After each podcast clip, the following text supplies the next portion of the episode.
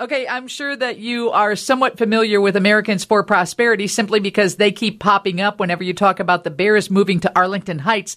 Brian Costin is with Americans for Prosperity Illinois. And Brian, tell everybody what your organization is about. What's your mission? Uh, well, our mission is to, in this case, to fight back against corporate welfare. We've had a number of initiatives statewide and now we're focused on the Chicago Bears in Arlington Heights to protect the taxpayers against more subsidies for NFL teams that have asked for subsidies before. And this is something that you've done nationwide, your organization. You are focused on the Bears, but this has been an initiative for your your it, are you a nonprofit or are you a, a PAC? Yeah, we're we're a nonprofit and we have chapters in about 35 states. So not every time a stadium subsidy deal comes up, but a lot of times we've been fighting these types of things in other states. You failed on your first effort. What makes you think you're going to succeed on the second? Well, we get to go before the voters of Arlington Heights. That's the big difference.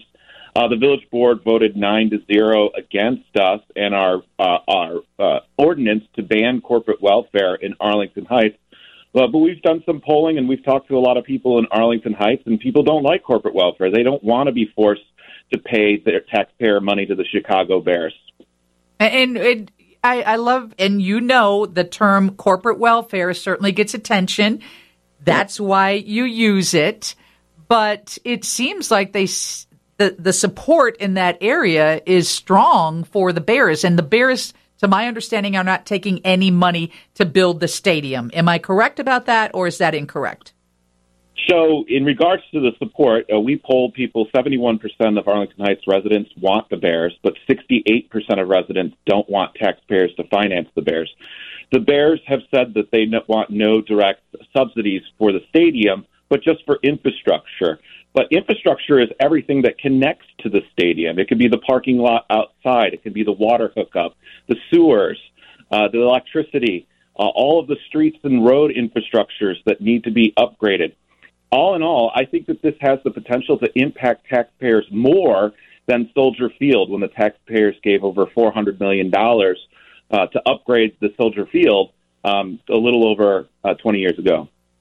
Brian Costin is with Americans for Prosperity, the Illinois chapter. When you said you surveyed residents in Arlington Heights, how many residents did you survey?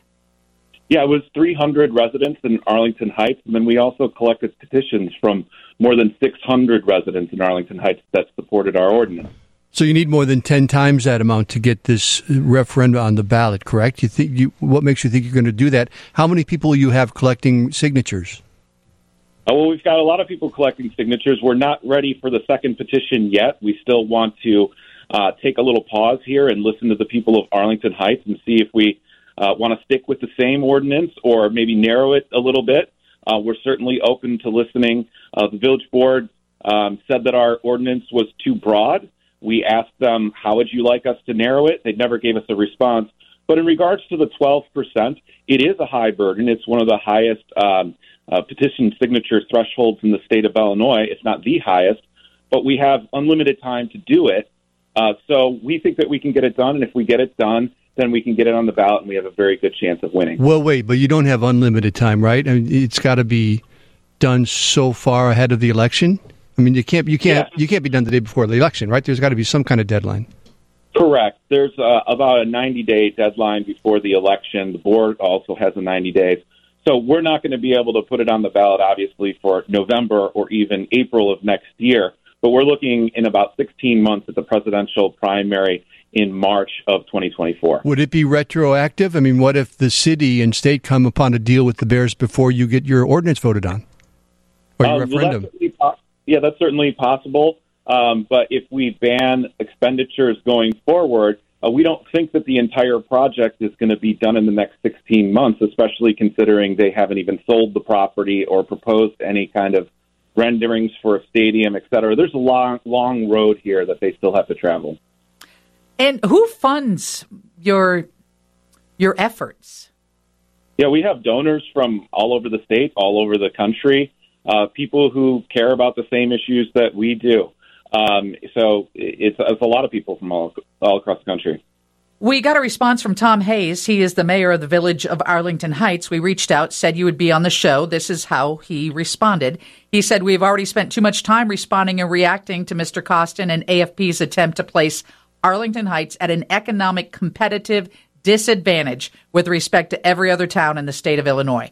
The village board unanimously rejected the proposed anti-corporate welfare ordinance 9 to 0 at our meeting on Monday night and hope to get back to the business at hand of going forward. Best regards, Tom Hayes, mayor of Village of Arlington Heights. If your money is coming in and from around the nation and around the state to, you know, further your agenda, what about the people in Arlington Heights who say, hey, this is going to create jobs, this is going to bring wealth to our area, and if we don't take it, somebody else gets it?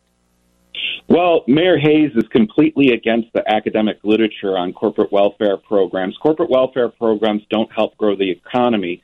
Uh, a study that was presented at the Governor Pritzker's Property Tax Task Force just a few years ago showed that communities that use TIF districts grow slower, create less jobs, create less business opportunities in their communities than ones that don't. And the reason for that is because a lot of these corporate welfare programs increase taxes, and that increased tax burden has to go somewhere, and it, it strains the economy. But they're looking at a $16 million bump in annual tax revenue for Arlington Heights. They haven't provided any documentation whatsoever about that, but it looks like um, they're asking for way more than $16 million when they, they uh, drew up their list of projects of public infrastructure that they want. There's like seven different intersections that they want improvements to. There's four exits. I get it, Brian. And and I appreciate you jumping on, but as you know, we're up against our news break right now. So we'll stay in contact and we'll follow this as closely as we can. Sounds great. Thanks for the time. Steve has the news next from the Northwestern Medicine Newsroom. WGN.